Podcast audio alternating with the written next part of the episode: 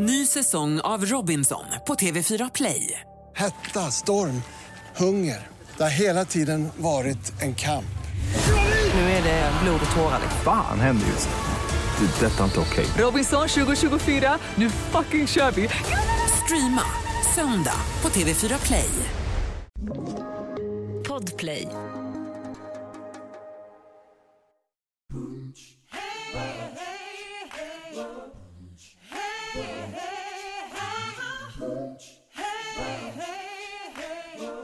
Vad har polio, sömnsjuka och sinnessjukdom gemensamt? Jo, Beda Wallin som sa sig kunna bota allt detta med bön och råkost. Men bara om patienten kunde betala. Och det här blev hennes fall. Trots att Beda Wallin var kändis och hade både en kyrkoherde och andra mäktiga män på sin sida. Välkommen till ännu ett avsnitt av Misslyckade brott. Och mitt i det bönehus som Podplay kallar studio sitter Mattias Bergman och Andreas Utterström med knäppta händer och väntar på ett mirakel.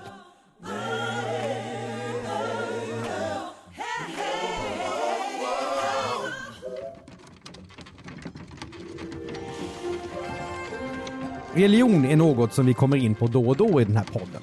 Vi har berättat om den misslyckade stölden i domkyrkan. Om prästfrun som telefonterroriserade en kvinnlig prälle som hon hade ett horn i sidan till. Och inte minst om kändispastorn Runa Sögård som sköt rådjur från sovrumsfönstret.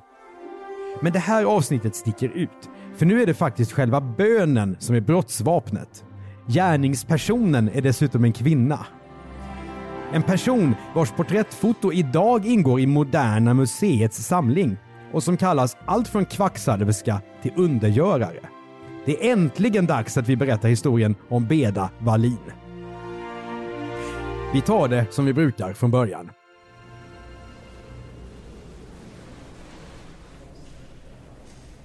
Beda föds i Sollefteå den 28 augusti 1877. Pappa Göran är skogsinspektör och mamma Brita Katarina är hemmafru. Beda går i skolan och konfirmerar sig som 16-åring i Sollefteå kyrka. Tron på Gud är stark redan i unga år. Samma år som konfirmationen går Beda med i Frälsningsarmén. Där avancerar hon till frälsningsofficer, eh, som rörelsens motsvarighet till präst eller pastor kallas. Beda jobbar i Sundsvall och Matfors i några år innan hon säger upp sig. Ja, det är ett yrke att vara frälsningsofficer. Just det. Fantastiskt. Enligt egen utsaga vikarierar Beda också som sjuksyster. Men när polisen senare kontrollerar uppgifterna visar sig de vara falska. Och det är inte det sista som kontrolleras som visar sig vara falskt. Nej, verkligen inte. Hur som helst, Beda går vidare i karriären och jobbar för Vita bandet, en kristen kvinno och nykterhetsorganisation. Där håller hon föredrag och jobbar med räddningsverksamheten, alltså med att sprida budskapet om Gud och nykterhet till frigivna fångar och villkorligt frigivna. Och det får man ju verkligen säga att det behövdes på den här tiden där ju alkoholismen var ett stort problem i Sverige. Ja, för det var, det var en av anledningarna till att frikyrkorörelsen och nykterhetsrörelsen gick så starkt framåt för att folk helt enkelt höll på att supa ihjäl sig. Precis så. 1903 gifte Beda sig med Johan Bernhard Wallin, distriktsföreståndare i Evangeliska Fosterlandsstiftelsen. Det är en kristen organisation som jobbar mycket med missionsarbete och tillsammans ägnar sig nu Beda och Johan åt själavård av sjuka och fattiga. De får också sönerna Martin och Daniel. Men 1924 spricker äktenskapet. Beda Wallin flyttar då till Gävle där hon tar emot sjuka, vad nu det innebär. Det här är, jag är så fascinerad av hur många människor som liksom vill vara läkare som inte är det. Det Ja. verkar vara en uppsjö folk som... Exakt, men just det här med själavård som vi nämnde, det är ju ett uttryck som jag känner igen från min uppväxt i Pingstkyrkan. Det är alltså att man ber för folk och ger dem någon slags eh, terapi, så att säga. Någonting som pastorer kan ägna sig åt, men även folk som saknar utbildning och ibland kan det vara bra för att folk känner sig bättre, ibland kan det vara riktigt dåligt om man lovar saker man inte kan hålla. Och med risk för att få en del mejl till misslyckade.bplus.se. Eh, idag hade det väl kallats för coach, typ. Oh ja, det är ju exakt samma sak. Eller kanske ännu värre, pepp. Oj då, finns det det också nu för tiden? Ja, men nu är alltså Beda i Gävle, hon är frånskild och eh, tar emot sjuka. Just det, och så hyr hon ut rum också. Och en av hyresgästerna är prästen Bengt Oxenstierna. De två kommer bra överens, så när han 1928 blir kyrkoherde i Uppsala stift flyttar Beda Wallin med och blir hans husföreståndare. Hon fungerar också som assistent och hjälper till med själavård och söndagsskola. När jag har läst det här manuset har jag ju eh, funderat på, Andreas, tror du det fanns någonting mer än bara ja, kopplingen till Gud mellan Bengt och Beda? Det finns ingenting som antyder att det skulle vara någonting annat. Men det, antingen var det det att de hade en relation i hemlighet eller så eh, är det här som det brukar heta själarnas gemenskap. Att de förenas i sin tro på Gud och att Gud kan göra under. För det är ju lite suspekt att hon anställs som hans husföreståndarinna men hon får hjälpa till med själavård. Det kan man ju tycka sig att bara prästen borde ägna sig åt. Hjälpa till med söndagsskola, fine. Men att han flyttar henne så att säga från köket till eh, kyrkoverksamheten, det är ju, låter ju lite märkligt. Ja, det gör ju det. Jag tänker också att hon är frånskild här, vilket var oerhört ovanligt på den tiden. Mm. Och om hon då hade träffat Bengt och det blir någonting mer, då hade de ju kunnat gifta sig utan problem. Och hon hade då varit en ärbar kvinna igen.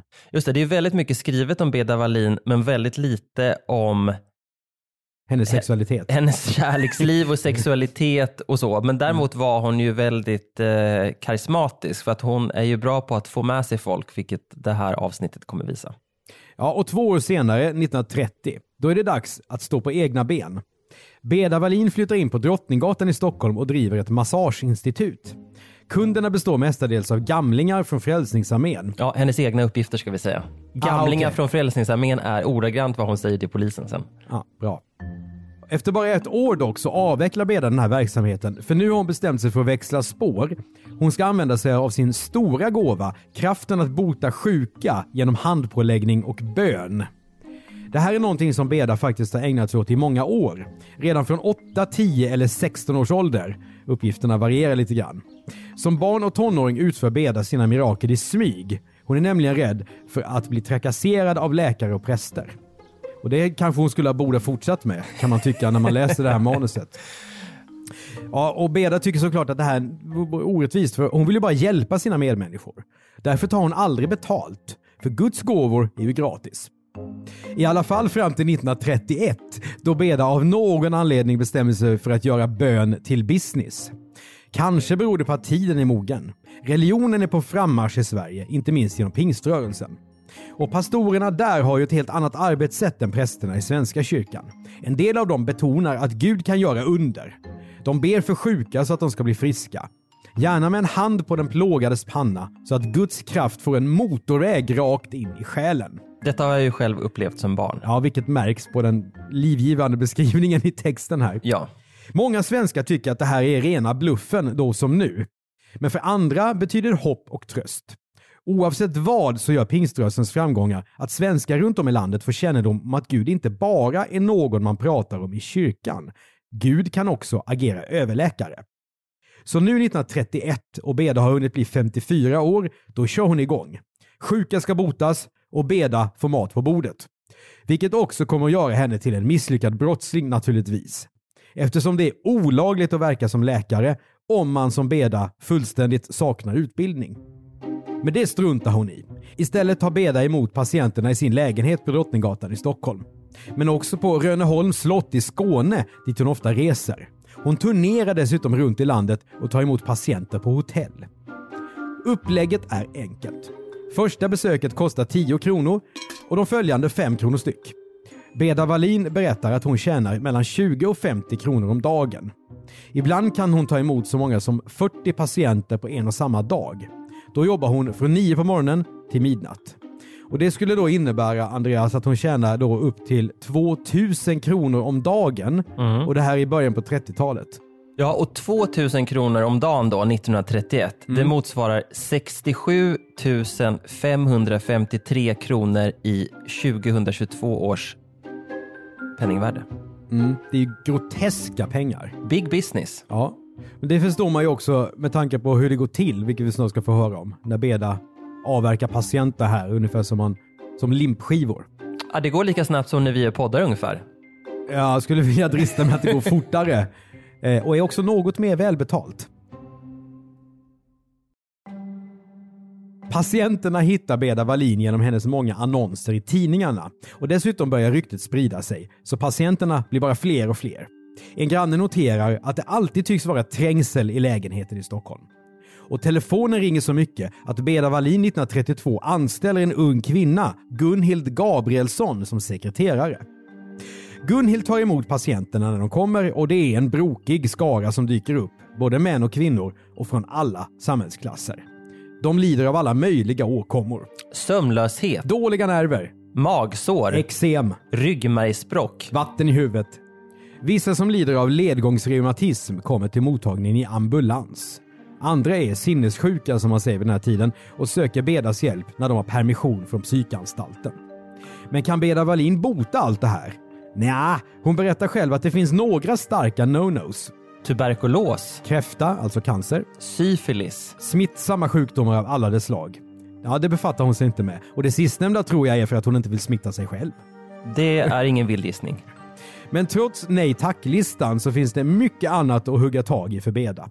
Enligt Gunhild Gabrielsson drar Bedas verksamhet emellanåt in 700 kronor om dagen, vilket Beda kommer att förneka. Och det är ju inte heller lite pengar. Nej.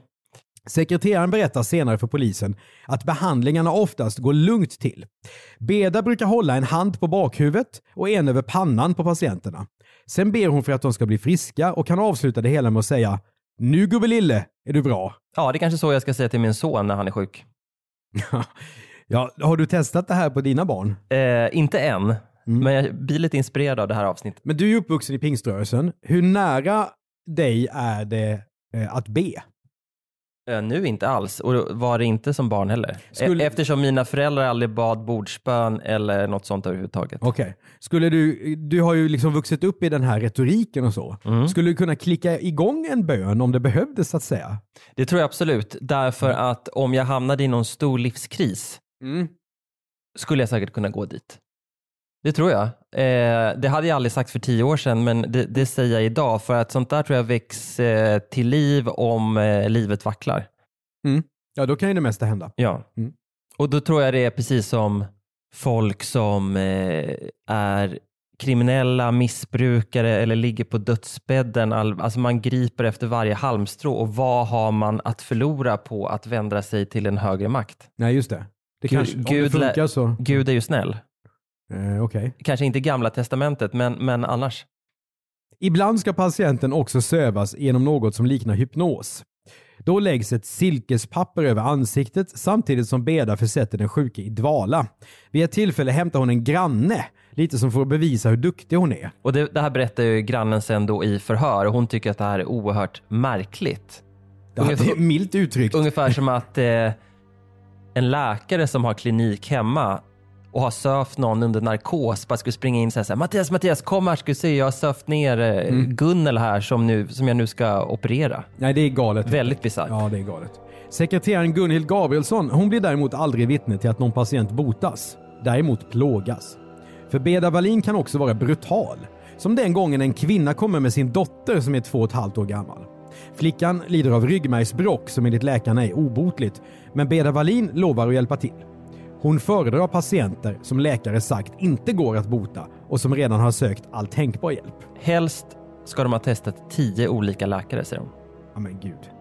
Och den här gången nöjer sig inte Beda med sina gamla vanliga böner. Sekreteraren Gunhild är med i rummet när chefen trycker så hårt på flickans brockknut att hon börjar gråta och blir helt hysterisk av smärtan. Ett övergrepp som är starkt intryck på den unga medarbetaren. Och det kan man ju förstå, det här är ju fasansfullt. Samtidigt finns det andra som är helt tagna av Beda Wallin. I samband med olika polisutredningar, för sådana ska det bli, då skriver de gripande brev. Intygar på heder och samvete att de har blivit hjälpta. Eller att de har nära anhöriga som har blivit det. Ett exempel är bankdirektören Frans Elmqvist.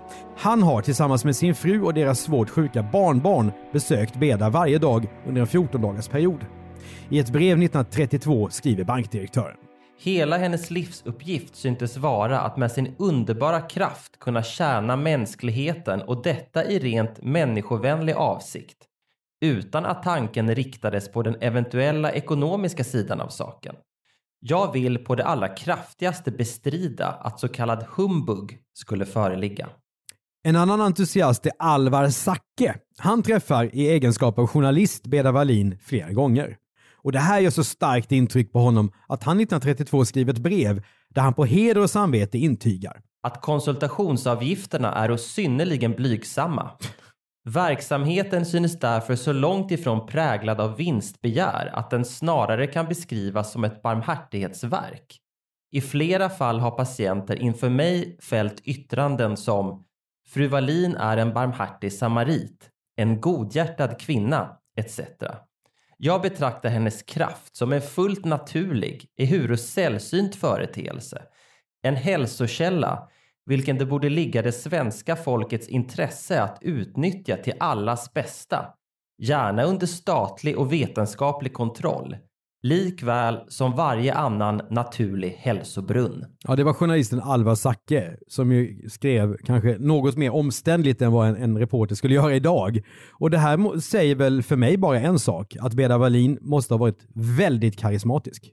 Och att journalistiken var annorlunda på den här tiden eftersom man kan ju tycka att Alvar borde försöka hålla sig neutral och beskriva verkligheten så objektivt som det bara går. Men här har han ju fullständigt hoppat på tåget. Ja, det har han och jag tycker också att han gör ett logiskt felslut när man säger gärna under statlig och vetenskaplig kontroll. Därför att om Beda skulle ligga under en sådan kontroll, vilket vi ju snart kommer att se vad som händer då, ja då faller ju hela eh, korthuset helt enkelt för henne. Så är det. Och det saknas heller inte skeptiker till Beda. Den skånska tidningen Arbetet sticker ut som extra kritisk. En journalist därifrån får vara med när Beda tar emot patienter i Skåne och skriver 1932 en artikel med rubriken “Nödens och enfaldens tragiska drama på Rönneholms slott”. Och det är faktiskt en tidningsrubrik och inte titeln på en H.C. Andersen-saga. Men i artikeln så står det bland annat så här. Och därpå följde en fullständigt vidrig scen, närmare att likna vid en extatisk seans. Den sjuke börjar sparka med benen medan fru Wallin håller handen om huvudet och nickar åt oss. Se där strömmen! Ja, det är underligt. Ja, och den här beskrivningen kan man ju se än idag när vi har som den här danske pastorn, den här Jens Garnfeldt om du vet. Ja, jag vet inte vad det är. Ja, men det är en dansk pastor av typiskt sånt här snitt som eh, tar upp folk på scenen eh, inför massor med folk eh, och det är en väldigt speciell stämning och plötsligt så växer benet ut och sådana här saker. Just du det. kan ju den här genren va? Mm. Eh, ja, Runar är ju där. Vi kommer hela tiden tillbaka till Runar. Ja, det gör vi. Ja, för han skulle ju hela Lasse Brandeby, kommer du ihåg det? Ja, det berättar vi om i Gick avsnittet om. Rune. Ja. Mm. Men här får man ju också säga, precis som du sa innan, att om den förre journalisten Alva Zacke var lite panegyrisk och hade fallit för Beda på ett positivt sätt, så har ju Arbetets reporter när han skriver sin artikel, han dömer ju ut scenen som fullständigt vidrig. Det hade ju ingen skrivit idag i en tidning, hoppas jag. ja, men Mattias, i det här som vi citerade då från arbetet, då, då skriker Mm. ju Veda, se där strömmen, ja det är underligt. Ja, just det. Är det elchocker vi pratar om då? Nej, det är inte det hon syftar på är då den gudomliga kraften som liksom strömmar ut från hennes Ja, händer. det som du beskrev som motorvägen in i själen. Just precis ja, så. förstår. Ny säsong av Robinson på TV4 Play. Hetta, storm, hunger. Det har hela tiden varit en kamp. Nu är det blod och tårar. Fan händer just nu. Det. är Detta är inte okej. Robinson 2024, nu fucking kör vi! Streama söndag på TV4 Play. Ett poddtips från Podplay. I podden Något Kaiko garanterar östgötarna Brutti och jag, Davva, dig en stor dos skratt. Där följer jag pladask för köttätandet igen. Man är lite som en jävla vampyr. Man har fått lite blodsmak och då måste man ha mer. Udda spaningar, fängslande anekdoter och en och annan arg rant. Jag måste ha mitt kaffe på morgonen för annars är jag ingen trevlig människa. Då är du ingen trevlig människa, punkt. Något Kaiko, hör du på Podplay. Därför är gardinerna. De här kritikerna av Beda hittas inte bara på tidningen Arbetet utan de finns också på närmre håll. Sekreteraren Gunhild Gabrielsson ska senare berätta för polisen om sitt första möte med Bedas son Daniel. Han pluggar egentligen på teaterskola men han hoppar också in och hjälper till på mammas mottagning. Och till sekreteraren säger han sig vara mycket skeptisk till moderns förmåga att bota sjuka. Men han menar samtidigt att det är en mycket bra inkomstkälla. Daniels första ord till den nyanställda Gunhild är följande. Välkommen syster, här är bluffkompaniet Tre Rosor. Då inte teaterskolan går sätter man igång sånt här. Ja, oerhört cyniskt alltså. Och sen så gör Daniel då en gest mot de väntande patienterna som han ju då menar. Och så här går det till enligt Gunhild Gabrielsson. Daniel, han kommer senare att förneka att han har sagt så här. Till och med polisanmäla henne, står det vid ett tillfälle och sen står det inget mer om det. Så då utgår jag från att detta gjorde polisen ingenting av. Mm. Hur som helst så går nu ryktet om Beda. Tidningarna får nys om saken och börjar skriva. I april 1932 publicerar Nya Dagligt Allehanda en kritisk artikel som gör Beda Wallin irriterad.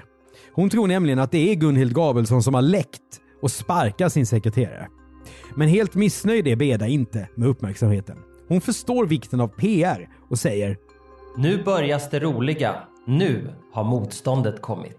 Samma dag delas också gratisexemplar av Nya Dagligt Allehanda ut till väntande patienter så att alla kan läsa artikeln. Att den är kritisk spelar ingen roll. För det som händer är precis det som Beda Wallin har anat. Uppmärksamheten gör att ännu fler hör av sig för att bli friska med hjälp av böner. All publicitet är bra publicitet. Ja, tydligen. Och böner är ju Bedas huvudvapen i kampen mot sjukdomarna. Men ibland så leker hon också dietist, som ju också är ett riktigt yrke. Ja, och ordinerar en ny kosthållning. Hon hakar på raw food-tåget 80 år innan det har blivit trendigt i Sverige. En patient får en lapp där han ordineras följande matvaror. Och den här lappen är då bevarad och finns i polisutredningen. Och där står det då så här. Morötter, Rödbetor, rädisor, äpplen, tomater, selleri, purjolök, åtta stycken apelsiner dagligen. tre glas saft utav rotfrukter dagligen.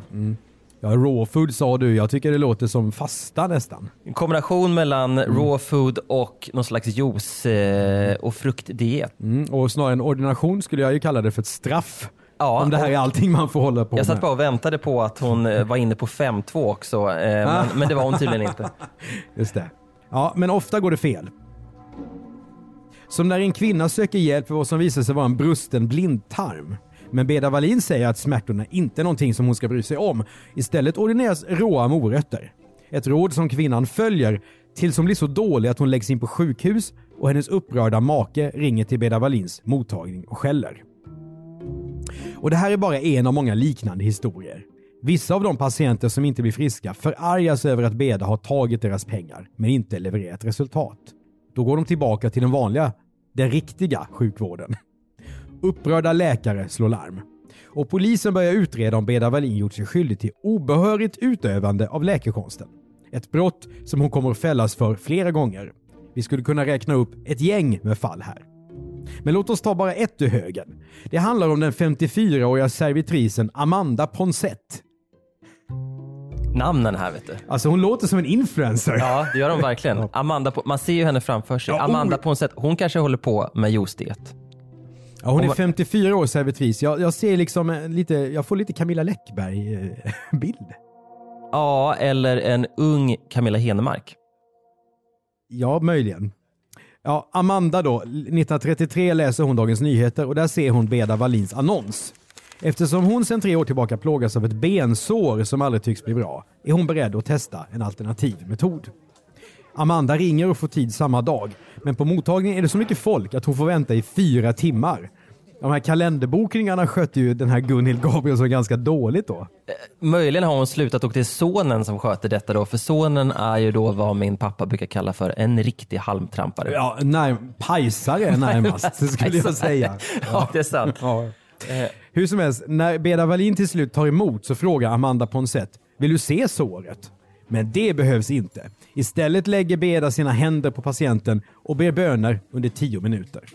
Sen är det klart. Men innan Amanda går därifrån uppmanas hon att gå till apoteket Morianen och köpa dygdens plåster som innehåller något slags salva. Det ska hon lägga om såret med morgon och kväll efter tvätt.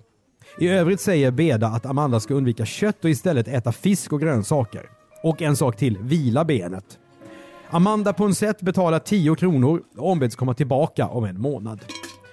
Hon gör som hon blivit tillsagd, men efter att ha börjat använda plåstren så växer såret. Amanda fortsätter ändå. Fyra veckor senare är det återbesök hos Beda. Den här gången tittar faktiskt Beda på benet och konstaterar att det här är illa. Hon ordinerar patienten att fortsätta med plåstren, men slutar tvätta såret. Mm, det låter sådär tycker jag utan att vara läkare. Eh, det här med att man ska hålla liksom så rena, det infördes väl i slutet på 1800-talet om jag minns rätt. Och det här är då 50 år senare. Det är tydligen en kunskap som Beda inte riktigt tror på. Nej. Amanda däremot ska också dricka enbärsdricka. Eftersom råden under det första besöket gjort såret värre så vill Amanda inte betala den här gången. Så hon slipper. Men hon fortsätter att följa Beda Wallins ordinationer. Hon köper enbär, kokar drickan enligt recept och bälgar i sig. Men utan resultat såklart. Och nu börjar Amanda, som börjar tvivla redan efter första besöket, bli riktigt uppgiven och irriterad. Hon tar sig till en riktig läkare istället. Han blir så upprörd att han med patientens tillåtelse anmäler Beda Wallin till Medicinalstyrelsen, vilket gör att det hela hamnar hos polisen.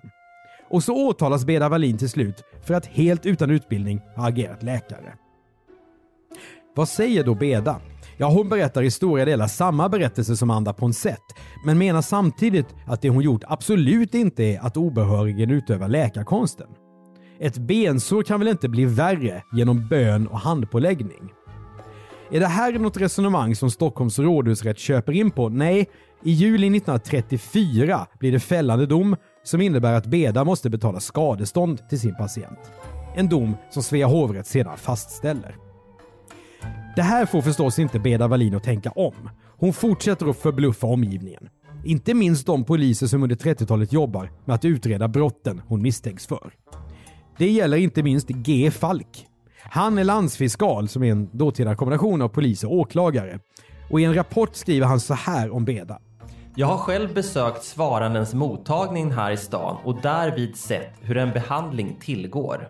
Lite mer från rapporten. Medgivas måste att svaranden hade en otrolig förmåga att övertyga sina patienter om sin skicklighet att hjälpa. Ser man emellertid mera lugnt på svarandens behandlingsmetoder får man klart för sig att här icke föreligger någon gudomlig kallelse utan ren humbug och att syftet med svarandens verksamhet uteslutande är att ockra på godtroget folks oförstånd för att därigenom bereda sig själv en inkomstkälla.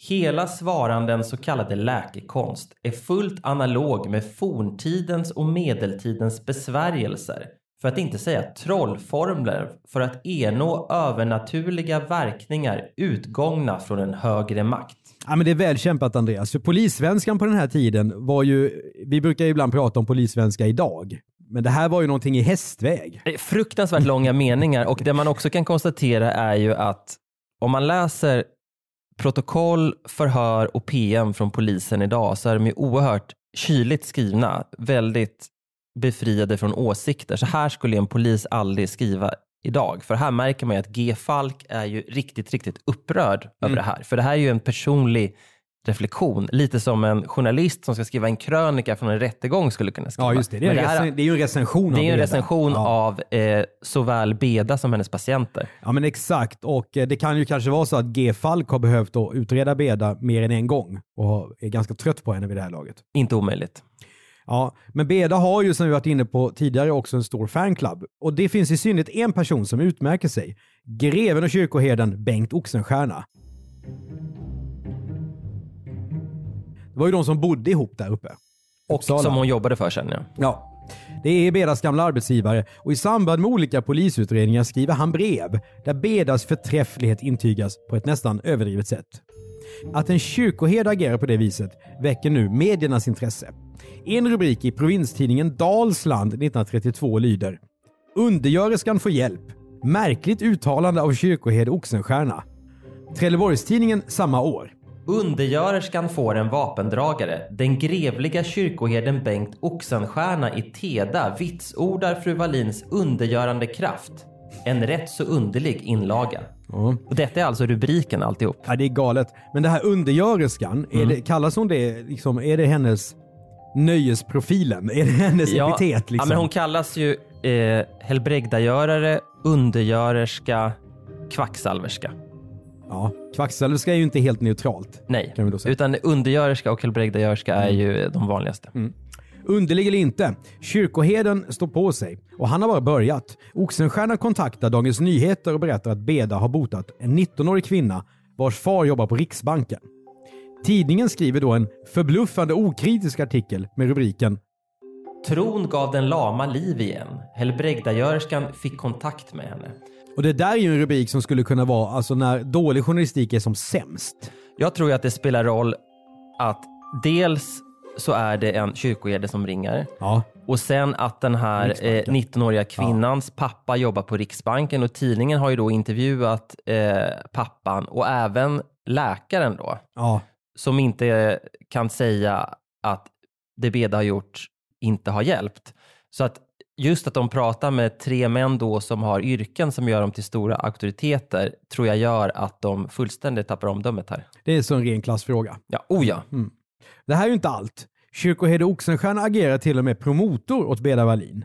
1933 håller han föreläsning i en skolaula i Skåne och berättar då att han själv blivit gudomligt belönad av Beda.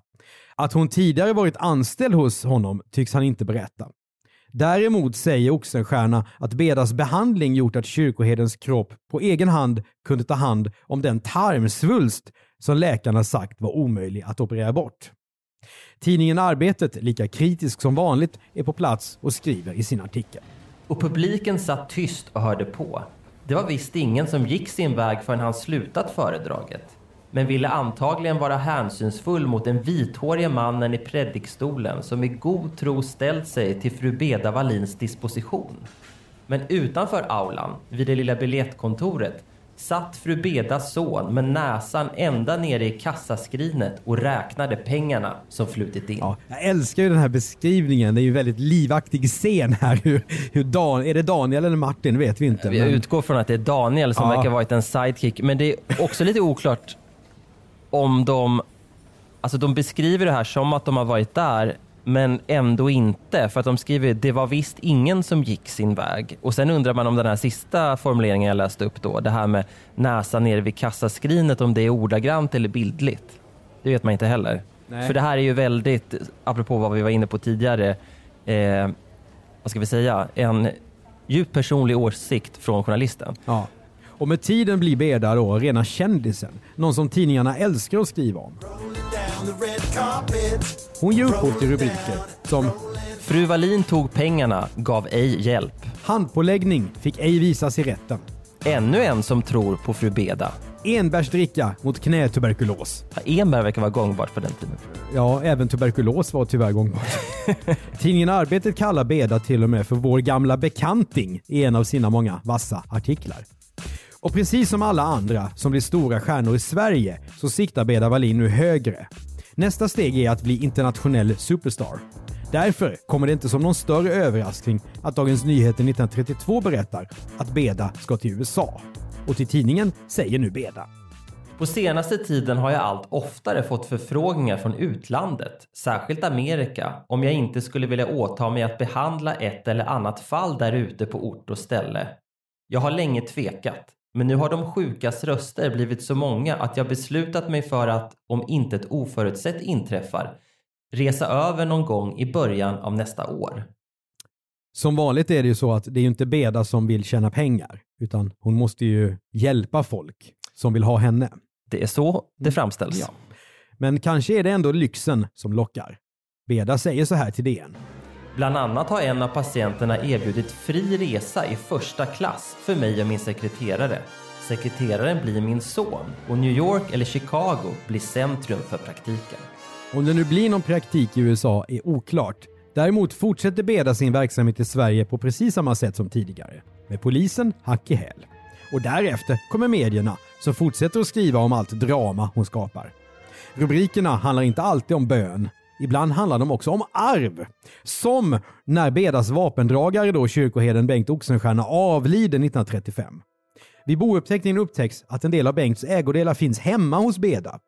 Hon säger att hon strax före hans död har köpt alltihop för 400 kronor. Det här verkar skumt tycker förvaltaren som sköter bouppteckningen. Priset är nämligen misstänkt lågt. Dessutom finns det inga spår efter den kontanta betalningen i bouppteckningen. Kanske har Beda helt enkelt passat på att sno med sig en massa prylar strax innan kyrkoherden dog. Det går inte att bevisa, men förvaltaren tar ändå strid och går till domstol. Sakerna ska lämnas tillbaka, tycker han. Det hela slutar med förlikning. Två år senare är det bråk igen. Nu är det ett arv igen. Emma Kristina Rosén, en av Beda Wallins patienter, har testamenterat allt till den kända kvacksalverskan. Men boutredningsmannen tar strid. För här finns det saker som väcker hans misstankar. Igen. Redan innan fru Rosén går bort ger hon en fullmakt till Beda som då säljer en fastighet som hon äger. Dessutom har Beda lagt beslag på dödsboets lösa kvarlåtenskap och sålt det här på auktion. Ja, och det ironiska är då att kvittot från den här försäljningen får alltså Beda på fru Roséns begravningsdag. Ja, det är vackert. Och nu blir det bråk i domstol. Men Beda Wallin stretar emot. Hon vägrar svära vittneseden med hänvisning till apostlagärningarna i Bibeln. Li Lika ointresserad är Beda av att i rätten svara på frågan om var de 7500 kronorna tagit vägen. De som Beda med hjälp av sin fullmakt har plockat ut från fru Roséns konto. Beda svarar enbart det får sparbanksböckerna visa. Ja, jo. Men Beda driver också kampen utanför domstol. Hon uppvaktar såväl justitieminister som ärkebiskop och här blir det ju rättshaveristi. Ja. Det här ger dock resultat för 1938 sätter regeringen ner foten i frågan och Beda får ärva pengarna. Så här förstår du vilken position hon Mm. hade, att hon verkligen var en kändis, att hon överhuvudtaget får till det här mötet med justitieministern. All den här uppmärksamheten är visserligen bra PR, men ibland blir Beda också riktigt irriterad på journalisterna. Därför bestämmer hon sig för att skriva sin självbiografi. Den får titeln “Genom kvacksalverskans glasögon” och kommer ut 1938. Och det här måste ju vara en ironisk titel. Hon, hon gör ju ungefär som homosexuella gjorde med uttrycket bög. Alltså man tar ett skällsord, Mm. eh, omfamnar det, gör det till sitt och så att säga tar udden av det. Ja, hon så, claimar det. ja, så det är ganska Ja. smart. Mm. Sin vana trogen annonserar Beda i Dagens Nyheter med bild och allt. För övrigt bara några centimeter från en lika stor bild på Adolf Hitler. Ja, det var ju en försåtlig jämförelse där. Ja, men själva boken då, ja den är ju föga förvånande mycket märklig. Över 196 sidor blandar den inlagor till olika domstolar med Beda Wallins egna berättelser. Det är lite som om någon har slumpat fram sparade papper från olika pärmar. Självbiografin har knappast blivit någon klassiker och idag finns den inte ens på Stockholms stadsbibliotek som annars har det mesta. Men Andreas Utterström lyckas hitta ett exemplar på antikvariat och nu står det “surprise” här i manus. Här Mattias ska du få se självbiografin. Så om du börjar Tack. med... Oj, vänta, vänta, vänta. vänta. Ja, om du börjar med... Följ bara, gör bara som jag säger nu. Börja med att beskriva omslaget. Ja, det är ju då, det är svartvitt.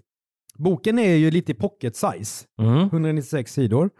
Eh, och så, ja, omslaget föreställer ju ett fotografi här av ett par glasögon. Och de, Typiska tantglasögon 30-tal. ja, och de Och där då är, är det då titeln här genom kvacksalverskans glasögon. Ja, och sen då om du öppnar boken och tittar på första, nej, första sidan bara. Mm.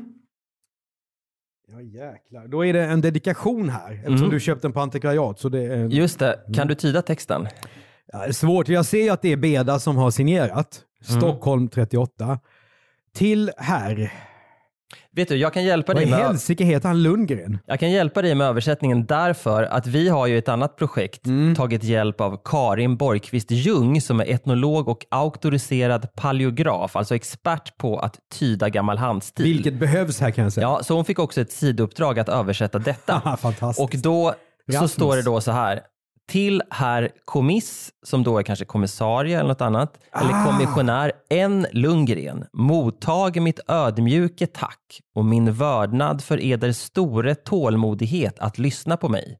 Stockholm den 17 oktober 1938, Beda Wallin. Fantastiskt. Så att den här kommiss, tänk, tänk om det är en snut som Beda har haft med att göra som hon ger boken. Exakt, och det här är ytterligare ett bevis då på att hon hade en stor fanclub av eh, mäktiga människor som stod på hennes sida.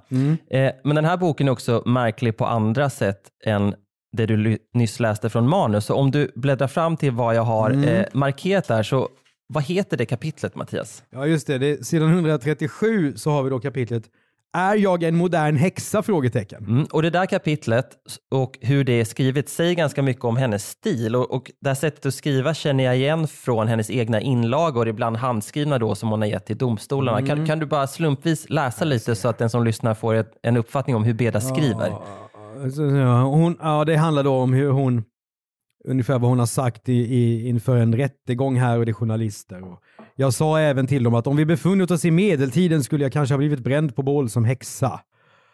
Under Jesu jordevandring skedde under, stora och ofattbara under, Guds son korsfäst. Ja men, ja, jag förstår vad du menar här. Du kan läsa lite de sista meningarna på kapitlet där. På hela kapitlet. Ja, på det Mm. är jag en modern häxa. Ja, just det. När jag i Genom kvacksalverskans glasögon, alltså den här boken, så att säga klär av mig, sker detta icke för att komma utanför min frivilliga isolering. Boken har tillkommit därför att jag länge känt ett starkt behov av att skaffa mig en vän, en verklig vän, en vän som jag kan tala med och till, en vän som icke tar illa upp vad jag än säger honom.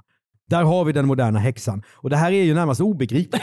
Ja, och, och det är ju även hennes inlagor då till, till domstolarna som sällan bemöter sa, sakfrågan utan eh, det, det är slalomåkning i olika resonemang som inte är lätt att följa. Nästa kapitel heter Humorn i tillvaron. ja, den här verkar ju vara yvig, som vi brukar säga. Det kan man lugnt säga. Ja, vi håller ju inte på med handstilstydning, men om man ska beskriva Bedas handstil, det är rätt fascinerande för hon har ju skrivit med någon fet reservoarpenna. Stora jäkla bokstäver. Ganska vacker handstil faktiskt. Ja, på den här tiden fick ju alla lära sig att skriva på ett visst sätt. Det var ju viktigt. Eh, och jag tänker på hennes autograf här. Det här är ju en person som är van att skriva sitt namn på olika inlagor. Det är sällan då i rättssystemet gissar jag. Hade hon levt idag hade hon fått ta selfies varenda gång hon hade visat sig på Drottninggatan. Definitivt. Och eh, liknelsen med den norska predikant som vi nu har, har eh, lyft fram några gånger redan i det här avsnittet, den är, de är ju väldigt tydliga alltså. Mm. Man ser ju också att det här är en person som inte hatar att synas. Nej, Fantastiskt Andreas. Har du läst hela boken? det har jag inte. Och, En.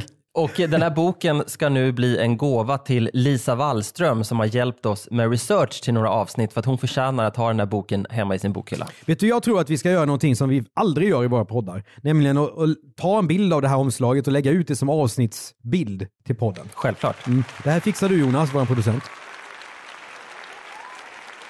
Beda Berlin går ju som sagt igenom väldigt mycket i livet. Men hon slipper inte undan döden. Den 3 februari 1939 skriver Dagens Nyheter att hon har avlidit dagen innan under ett besök i Skåne. Är det här nu slutet på historien? Nej, för dagen efter har DN rubriken “Beda Wallin ej död”. och det här... Och här hade vi tur därför att jag hittade ju då den här artikeln i, för är man prenumerant på DN så kommer man ju åt deras arkiv digitalt från liksom slutet av 1800-talet. Så hittade jag då den här artikeln från 3 februari 1939. Så först skriver jag in i manus att det är då hon dör. Sen så tänker jag att jag måste kolla vad som är skrivet om henne efter hennes död. Och då hittar jag ju då att hon inte var död. Så här höll jag på att gå på en mina.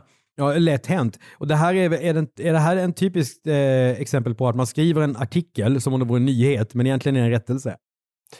Så är det. För vad är det, vad är det som har hänt nu Mattias? Nej, men tidningen har då begått vad den kallar för ett beklagligt misstag och det får man väl lugnt säga för de har ju hängt ut Beda som död när hon inte är död. Och förklaringen är, skriver Dagens Nyheter, att Bedas son Daniel har hört av sig och berättat att modern har dött. Och det skulle han ha gjort klockan 00.30. Så nära deadline för tidningen att de inte hann kontrollera uppgifterna på redaktionen. Men tidningen skrev alltså ändå. För en son ljuger väl inte om sin mors död? Men det gör Daniel och varför är en gåta som vi inte får svar på nu, men kanske nästa vecka. Just det. Mm. Men till slut, 1964, avlider ändå Beda Wallin och det är på riktigt den gången. Och hon blir så gammal som 87 år. Hade hon levt idag hade hon sannolikt haft en egen monter på den new age harmoni-expomässan som regelbundet intar Solnahallen utanför Stockholm och som vi har pratat om tidigare här i podden. Det har vi. Där hade Beda smält in fint, sida vid sida med healen Max Medium som säger sig förmedla kärleksbudskap från andra sidan, alltså från döda då. Just det. Där bedrivs också försäljning av kristaller, virvlat vatten och aurafotografering. För att inte tala om föreläsningarna om allt från örternas magi, om meditation i trummans kraft, till schamansk energirensning och utomjordiska kontakter. Nej, det här är då ingenting som vi har hittat på, utan det kommer från programmet från den mässa som arrangeras i oktober 2022. Därför ska vi inte vara så hånfulla mot dem som på 30-talet sökte sig till Beda. För Harmoni Expo-mässan visar att det hade funnits ett lika stort underlag av potentiella patienter till henne idag. Om inte ännu större. Jag tänker på idag när vi lever i den här fake news-tiden och där det också finns så här eh, Vadå, eh, det är vetenskap, det skiter väl jag i. Min upplevelse är att jag blev friskare. Ja, och jag känner någon som blev vanvårdad och felbehandlad av en läkare, så de kan man inte lita på. Mm. Och så vidare. Exakt så. Men Nu när vi har lyssnat i ett antal minuter här så är det väl ändå slut på historien om Beda? Nej, inte riktigt. För det visar sig nämligen att misslyckade brott är någonting som går i arv och ett exempel på det är familjen Wallin. Vi ska nämligen prata om Daniel, sonen som ringde Dagens Nyheter och felaktigt påstod att modern Beda var död. Daniel Wallin blev nämligen omskriven under smeknamnet Piller-Daniel. Men den historien ska vi berätta i nästa avsnitt av den här podden. Du har hört ett avsnitt av Misslyckade brott av Mattias Bergman och Andreas Utterström. Exekutiv producent av podden är Jonas Lindskog. Tipsa oss om fall som vi borde prata om i misslyckade brott till misslyckade bplus.se. Prenumerera gärna på podden och betygsätt den i din poddspelare så är det fler som hittar till den. I vanliga fall driver jag commercial content som jobbar med företagspoddar. Tillsammans med Mattias gör jag för Podplay bland annat dokumentären Jag var där. Lyssna gärna. Du som lyssnar på Podplay, du får ut alla avsnitt av säsong 10 samtidigt, så du har mer att gotta dig åt.